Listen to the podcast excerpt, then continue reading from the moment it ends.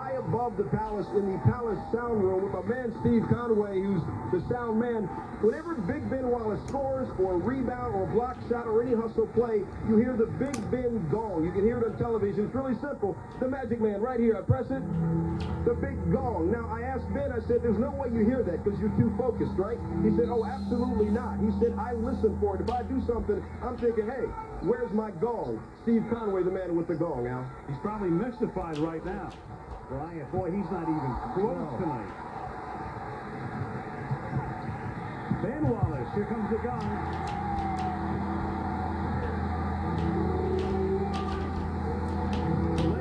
Dream big.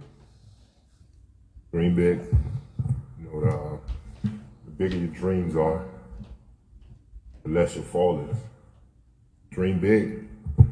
If you dream big and you make it halfway, and if you can find somebody else to know the rest of the way, you still can get there. But if your dreams are not that big, if you can't go there alone, you may get stuck. You may get lost. You may have to find your way. But if you can go there by yourself, as far as you can go, you should be able to find somebody to carry you the rest of the way. Um, I think it's moments on your journey that you have to not quit or change your goals. You just have to stay on your path. If it's a roadblock in your path, you just got to find a way to overcome that roadblock. Don't get off your life path. I think too many of us get off our life path. Um, I think it's moments, undrafted players who get to the door and don't have your name called, it's a blessing. Either you're going to find your true strength or you're going to prove to me why you want to be here. So if I want to be a basketball player, you don't draft me, what I'm going to do, quit or keep going? Knock on the next door. Knock on the next door. One of those doors open. I'm going in and display my talent. It looks like that the Ben Simmons Philadelphia 76ers experiment is going to end ugly. Well, I'm di- I'm disappointed in Ben Simmons. When you give somebody $200 million to dribble a stupid basketball, and the only thing you ask them is be better as a player, and their first response is, I don't want to play here anymore. That disappoints me as a player it disappoints me as a fan. Then I said, hey, come over here and cut my grass. They're saying, Ben, we need you to learn how to shoot the basketball. I have G14 classification to say what I'm about to say. Okay. And so does Charles Barkley. Ben Simmons, you're not that good. And then in this league, do you want to be good or do you want to be great? You're not great. But if you want to get to that next level, you have to be great. And to be great, you have to work on your game.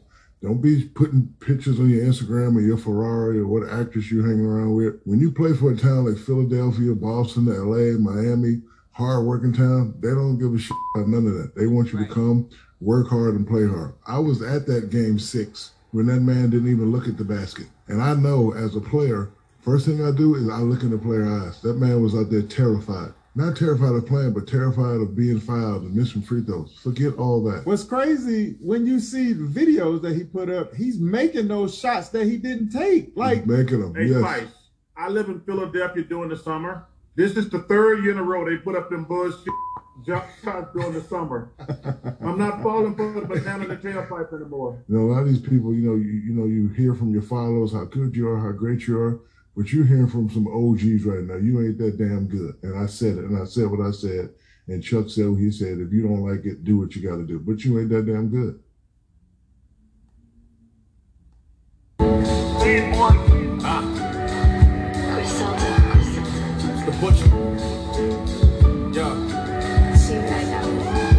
Gave my life to the game, had my mama concerned. And made a call when she saw when I got a return. Broke my flow down, they still can't describe it in words. And all the work they say they put in, I gotta confirm. Put my hood in diamonds so you know how my block did it. Gun come with a Carfax, you know who I shot with it. Shot with us, you know me and my niggas. Cribs not furnished till the garage get a drop in it. And now I want nothing for free. They ain't know me then, bet they check it now. The best player getting drafted in the seventh round. I learned rules from the streets and wrote the lessons down. I know 155,000 weigh like seven pounds. Said I'ma be a legend soon. Shit, I'm a legend now. That's real shit. Said I'ma be a legend soon. I'm a legend now. Yeah. 50,000 in the draw at the W with some bitches. And every time I score, it's a W for the villains. I'm somewhere in the hood, elbow rubbing with all the dealers. Saying because of you, we ain't been as comfortable in a minute. I beat a lot of charges, this money you part and I'm a boss. So my hoes too bougie for Olive Garden. Huh. Rap circles round niggas, that's my department. Put a block in the trunk soon as I got tired of talking. Money don't make you solid, it just make you ten times more of the person you are before you got it. And all my jewels VIP drunk, where it's crowded. And I can't call the bitch by name, cause I forgot it. Let's go. Said I'ma be a legend soon. Shit, I'm a legend now. Legend now. That's real shit. Said I'ma be a legend soon. I'm a legend now. Legend now. Yeah. Uh, who? Cut it, cut it, cut it. Oh boy.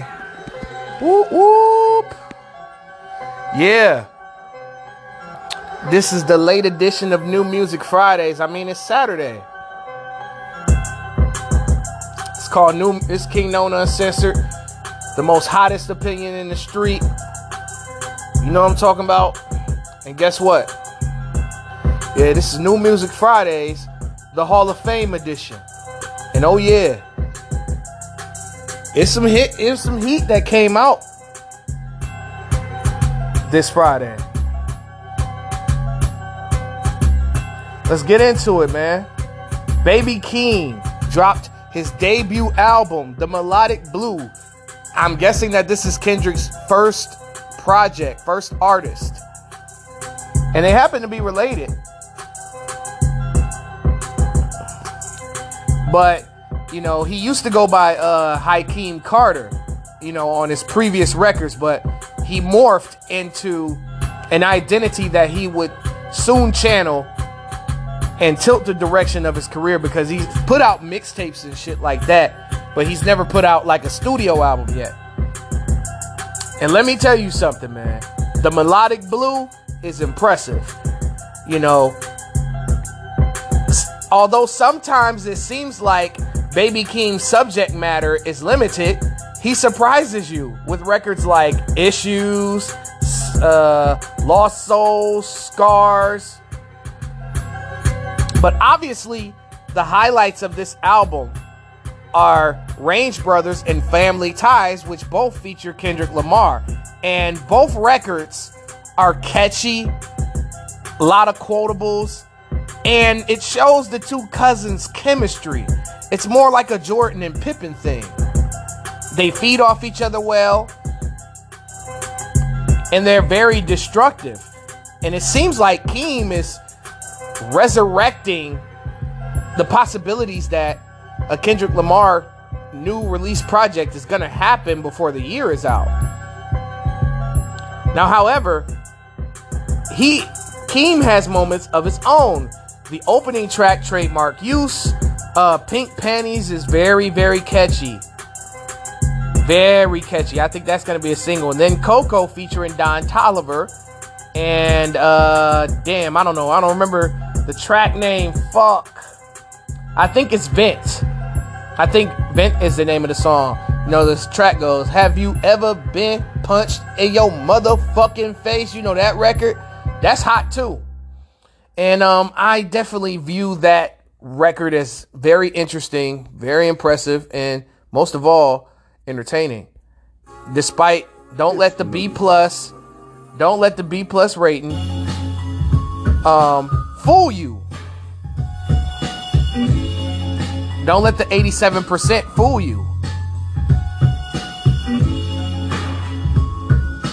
I don't understand, you know, with people who criticize the way that I rate things, you know what I'm saying? If I give you a B or a B plus, your project is decent. It's just not great or in, incredible. You know, I think King's project is fucking dope. Now let's move on to Eric Bellinger. Man, this dude is that dude can't be stopped. A lot of people may be unaware of who he is, but he's an established R&B artist. He's an established songwriter, and he has very good projects with replay value, and it's definitely probably my favorite R&B artist and one of the most R uh, most underrated R&B artists that we have in this game. You know, a lot of people can do. You know, Eric Bellinger does things that the current people do, but he puts his own twist and he brings you some nostalgia vibes and new light. Um, is no exception. I honestly enjoyed the whole project, but the standouts definitely is Shine on the World. This is a different look for uh, Eric Bellinger, as you know. I'm not gonna say that he doesn't have substance, but this is the first time I've seen him exhibit substance. Most of his songs are ballads, love songs, sexually charged songs, and up tempo club and party records. So for him to do a record like Shine on the World, that's huge. And then, you know, counting my blessings with Kierra Sheard, that was really fucking good. And um, Truly Yours with Dom Kennedy in the game, I think that's the best song on the project. That's my favorite highlight of the uh, album. Um, oh yeah, I forgot to mention about Keem. Durag activity with Keem and, and Travis Scott is very good. But back to Eric. So also, what about us with Sevyn Streeter was was crazy. No favors, patience, going Dutch, backwards, and then not to mention girls like you. It, it's kind of like um, it kind of reminds me of Go Crazy, but not quite. You know, it has the New Orleans drum package, and Eric Bellinger and Teedra Moses basically piggyback well off of each other. So this is Eric Bellinger's third project in 12 months because he released uh, a mixtape called um, Eric B is President Term 3. And he released an album with Hitmaka called 1 800 Hit Easy. And now it's September and he's dropping New Light. So this dude has been very productive and consistent, and it should be talked about a little bit more. Last but not least, AZ, the sequel to Do or Die 2. Now, I was excited to hear that he was putting out a sequel to Do or Die 2, and he's always been talking about this album, but he never followed through with it until now. And one thing I like to say is I am impressed, but I'm impre- I'm only impressed a little bit though, because you know, it's some songs on here that kind of dragged its feet a little bit. AZ is not the best with hooks. He only has really like one memorable hook that he has wrote. And um but however, that doesn't stop this project from being a masterpiece in some ways. I mean, The Wheel with Jaheim, the single, fire. Never enough with Rick Ross, fire. Keep it real, dope. The the highlight of this project to me is Ritual featuring Conway the Machine and Lil Wayne. That was great lyrical wordplay. Wordplay. Um, blow that shit with Dave East. Um, found my niche. So, Do or Die 2, although it's nowhere near as great as the original, this is still a decent sequel. Like I've heard sequels to albums that were fucking horrible. You know, there has been exceptions, of course. You know, Purple Haze 2 was good. Dirty Sprite 2 was good. Um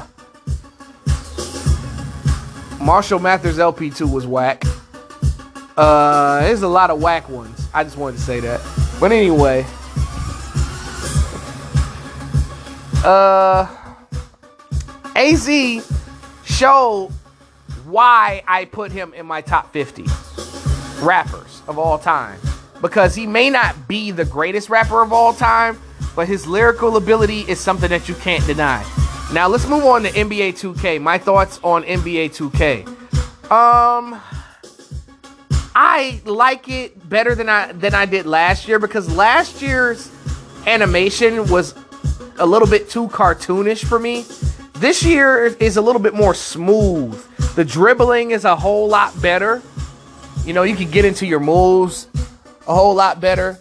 Meanwhile, you know, 2K I, uh, 21, I really couldn't do the uh, dribbling that well. This one, this dribbling on here is a little bit more smooth. I played with a few teams, a few players, and I kind of like um, the ability to t- attack the basket a lot better than I did last year. The post game's a little bit better. Um, this is definitely better than 21 and 20 by far. Um, the soundtrack is pretty damn good. These are songs that I like that are on this soundtrack. It's decent, but it's not fucking with mine, and I will post a, a link in the description box. I have a 2K playlist that is going to be placed on Spotify. It's currently on Spotify right now as we speak just under simply titled NBA 2K22. I will post a link in the description box just in case you don't like NBA 2K22's list and you want to move over to mine. That would be great. So I will post a link to the playlist on my Spotify. All right. The Los Angeles Lakers send Marc Gasol to the Memphis Grizzlies for a couple of picks and Marc Gasol decided that he wants to go to Spain to link up with his family. So this means that low key, this man is retiring. I mean, he's homesick. He wants to be with his family. I can respect that. But, you know, that's all I can really say about that. Hall of Fame has been announced. Now, Bill Russell is going back into the Hall of Fame once again, this time as a head coach. Bill Russell was the first African American head coach ever, and the first and the first ever player coach. And he played and coached two of his teams to two championships. So I can see why they put him back into the Hall of Fame. So this nigga gonna have two Hall of Fame jackets, two Hall of Fame trophies. Shout out to Bill Russell. Now, we got to talk about the Hall of Fame finalists and the Hall of Famers that have been chosen.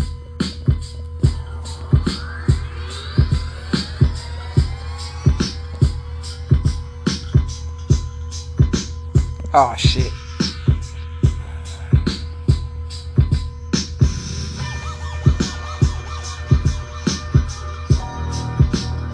All right.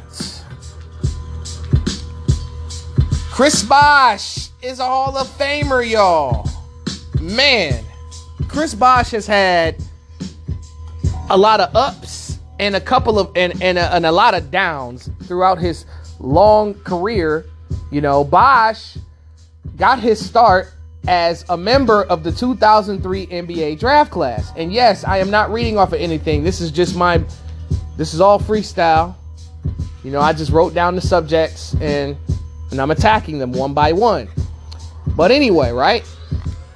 He was a part of that illustrious 2003 three, uh, draft class that included Carmelo, LeBron, Dwyane Wade, David West, Kyle Korver, you know.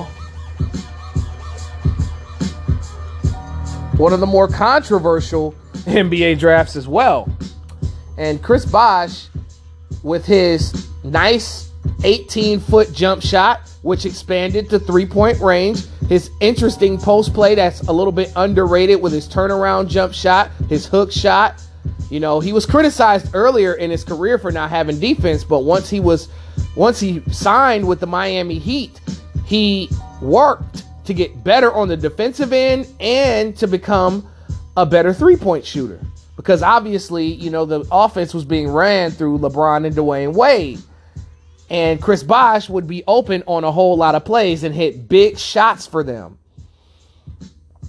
And he and for a forward that size, he was very explosive. That's why they're comparing Evan Mobley to him. And I just want to uh, congratulate Chris Bosh for not only his career, but his two championships that he helped LeBron and Dwyane Wade get. Because he doesn't get enough credit for what he contributed to that team. And he is always an afterthought. But you're going to get your credit at King No Uncensored, my nigga. Chris Webber, long overdue. This man should have been in the Hall of Fame three, uh, uh, uh, a bunch of summers ago. I think they were playing around with Chris Webber because of the uh, Fab Five controversy and everything. So it was a big, it was a huge, huge um, holdback for him. But once he finally got in, it was a proud moment for me to see Jalen Rose congratulate him as well. That was really big on Jalen Rose because they had been feuding for the last 15 years. And to do that on a platform as big as ESPN, it was just beautiful.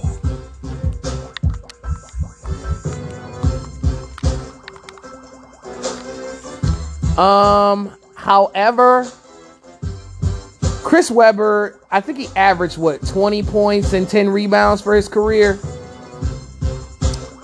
That's not easy to do, especially when you had a knee uh, uh, a knee surgery that changes your athleticism and your explosiveness. Because Chris Webber was explosive, he was fast as fuck. He could handle the ball well. He could pass the ball. He could hit a 15 footer, occasional three. He just had an all around game that's not talked about enough. They talk about his stint on, on Sacramento the most obviously because he's the most notable player in Sacramento Kings history. And he was a part of that controversial series in 2002 where the referees literally cheated for the Los Angeles Lakers because Tim Donaghy was caught betting on games and he had to do jail time for that.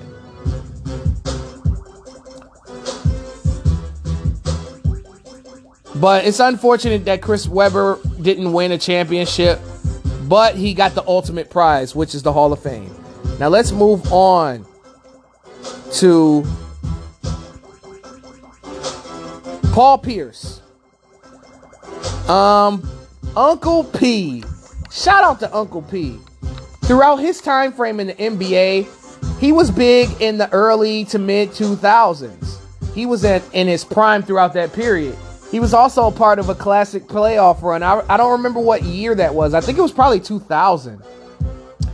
Could be wrong. It's either 2000 or, yeah, it was definitely 2000. Where he took the Boston Celtics with just Antoine Walker to the conference finals. Uh, I think that was probably 2002.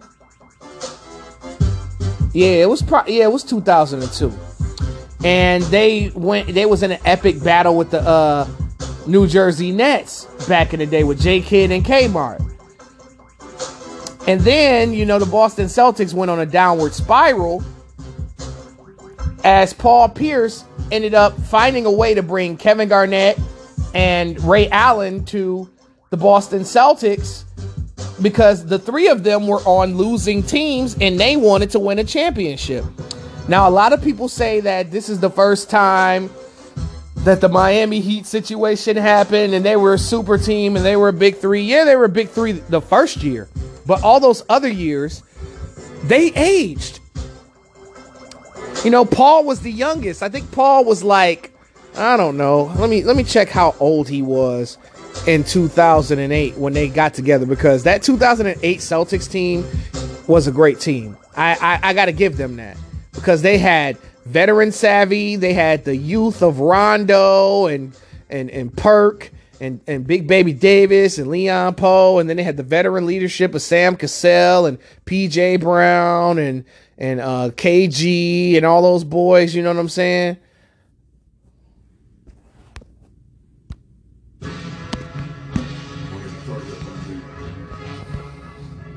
And Paul Pierce is also underrated.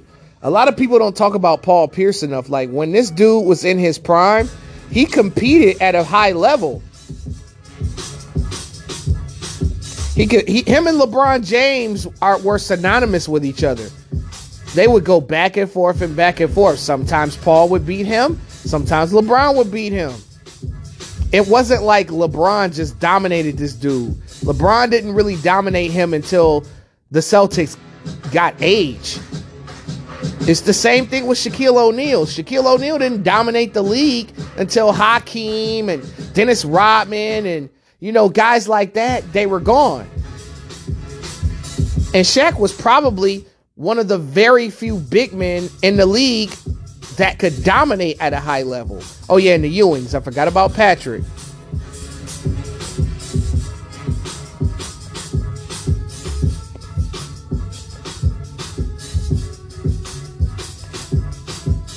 Let's see. Paul Pierce was 31.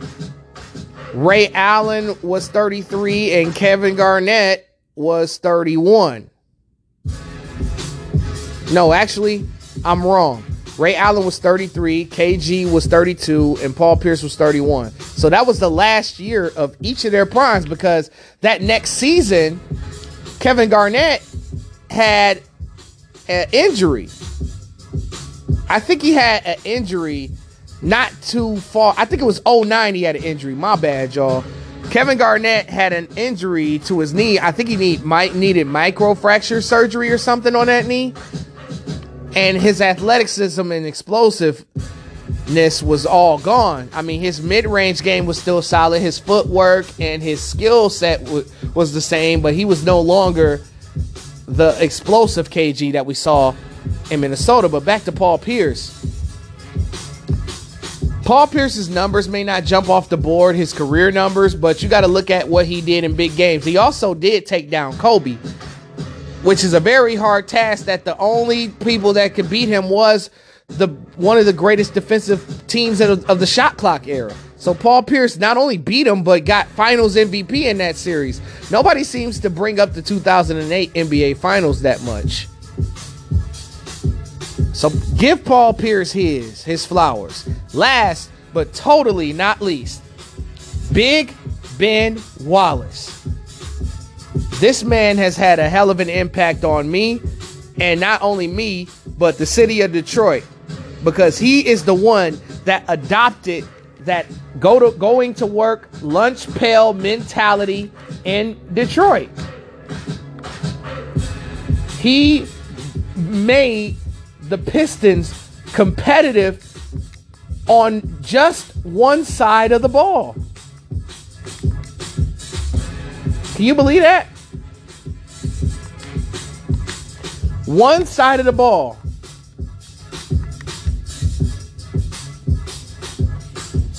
Ben Wallace never really averaged 15 a game. Like this dude was getting rebounds, blocks, steals, playing perimeter and interior defense, and firing up the crowd, firing up the team.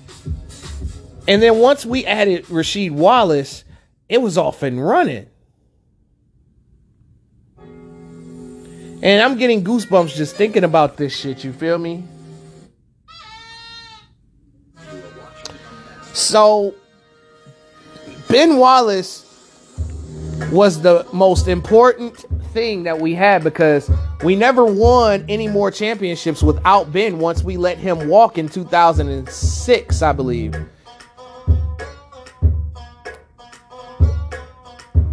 We lost our identity. And that was why it was so easy for LeBron and them to whoop our ass in 2007 because we had no rim protectors. Rasheed Wallace was past his defensive prime. He barely played defense to begin with, but when he came here and Ben Wallace was next to that guy, they developed a bond. And when you lose your other half, you're never the you're never the same without your other half. There's people that have defied that, you know, like Kobe Bryant. It's kind of hard to win without your guy. You know, Magic couldn't couldn't win without Kareem. You know what I'm saying? Kareem won without Oscar, you know, five more times. But Ben Wallace always took on the other team's best player, best big man, whether it be Duncan, Shaq, you know what I'm saying? It could be anyone. Amar'e Stoudemire, you know, he guarded everybody. And he was undersized. He was 6'9, and he's the first undrafted player to ever go to the Hall of Fame. Do you realize how big this is for him? He's got to be feeling the love and the respect and finally the ability to get his flowers. Ben Wallace was a top 20 player in the league and didn't score. That's how big of an impact. And then he was not only an all star, but his teammates were all stars. And Chauncey Billups, Richard Hamilton, uh, uh, Rasheed Wallace, all of those guys made the all star team at once. And he was a supreme figurehead of team basketball. And the 04 Pistons proved that you didn't really necessarily need a star player to win a championship. However, though, the problem was they needed a star player to continue to be championship contenders instead of playoff contenders because there's a major difference. A lot of teams can make the playoffs, but not everybody can can win more than one championship.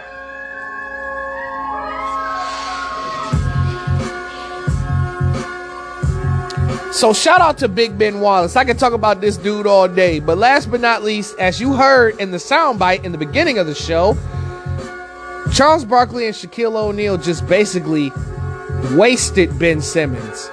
Now this probably done fucked up his goddamn trade value even more. Cause Ben Simmons is going around talking about, you know, that's not my problem that my trade value is low. Yes, it is, you bitch ass nigga. Yes, it is, fuck nigga.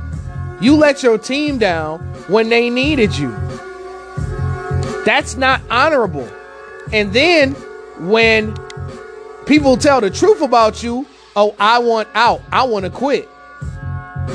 If you go to a team that happens to win a championship, you a bitch. And you carried yourself like a bitch. What Charles and Shaq are basically saying is, you ain't shit. I didn't even put Ben Simmons in the top 50 because I don't respect him as a man. It's just the way that he moves is just cowardly. Like he's afraid of missing free throws. He's afraid of um, taking the big shot. He's afraid of scoring the basketball, which is ridiculous and unbelievable and highly, highly disappointing.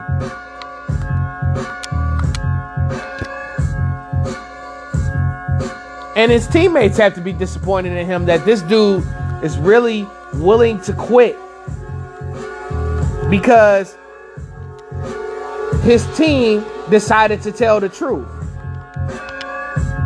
His squad decided to be real. And to say that he was disappointing, he was awful in that series against Atlanta. And Atlanta just didn't respect him at all. And literally nobody picked the Hawks to win that series. Me included. So the fact is that Simmons has to develop a mindset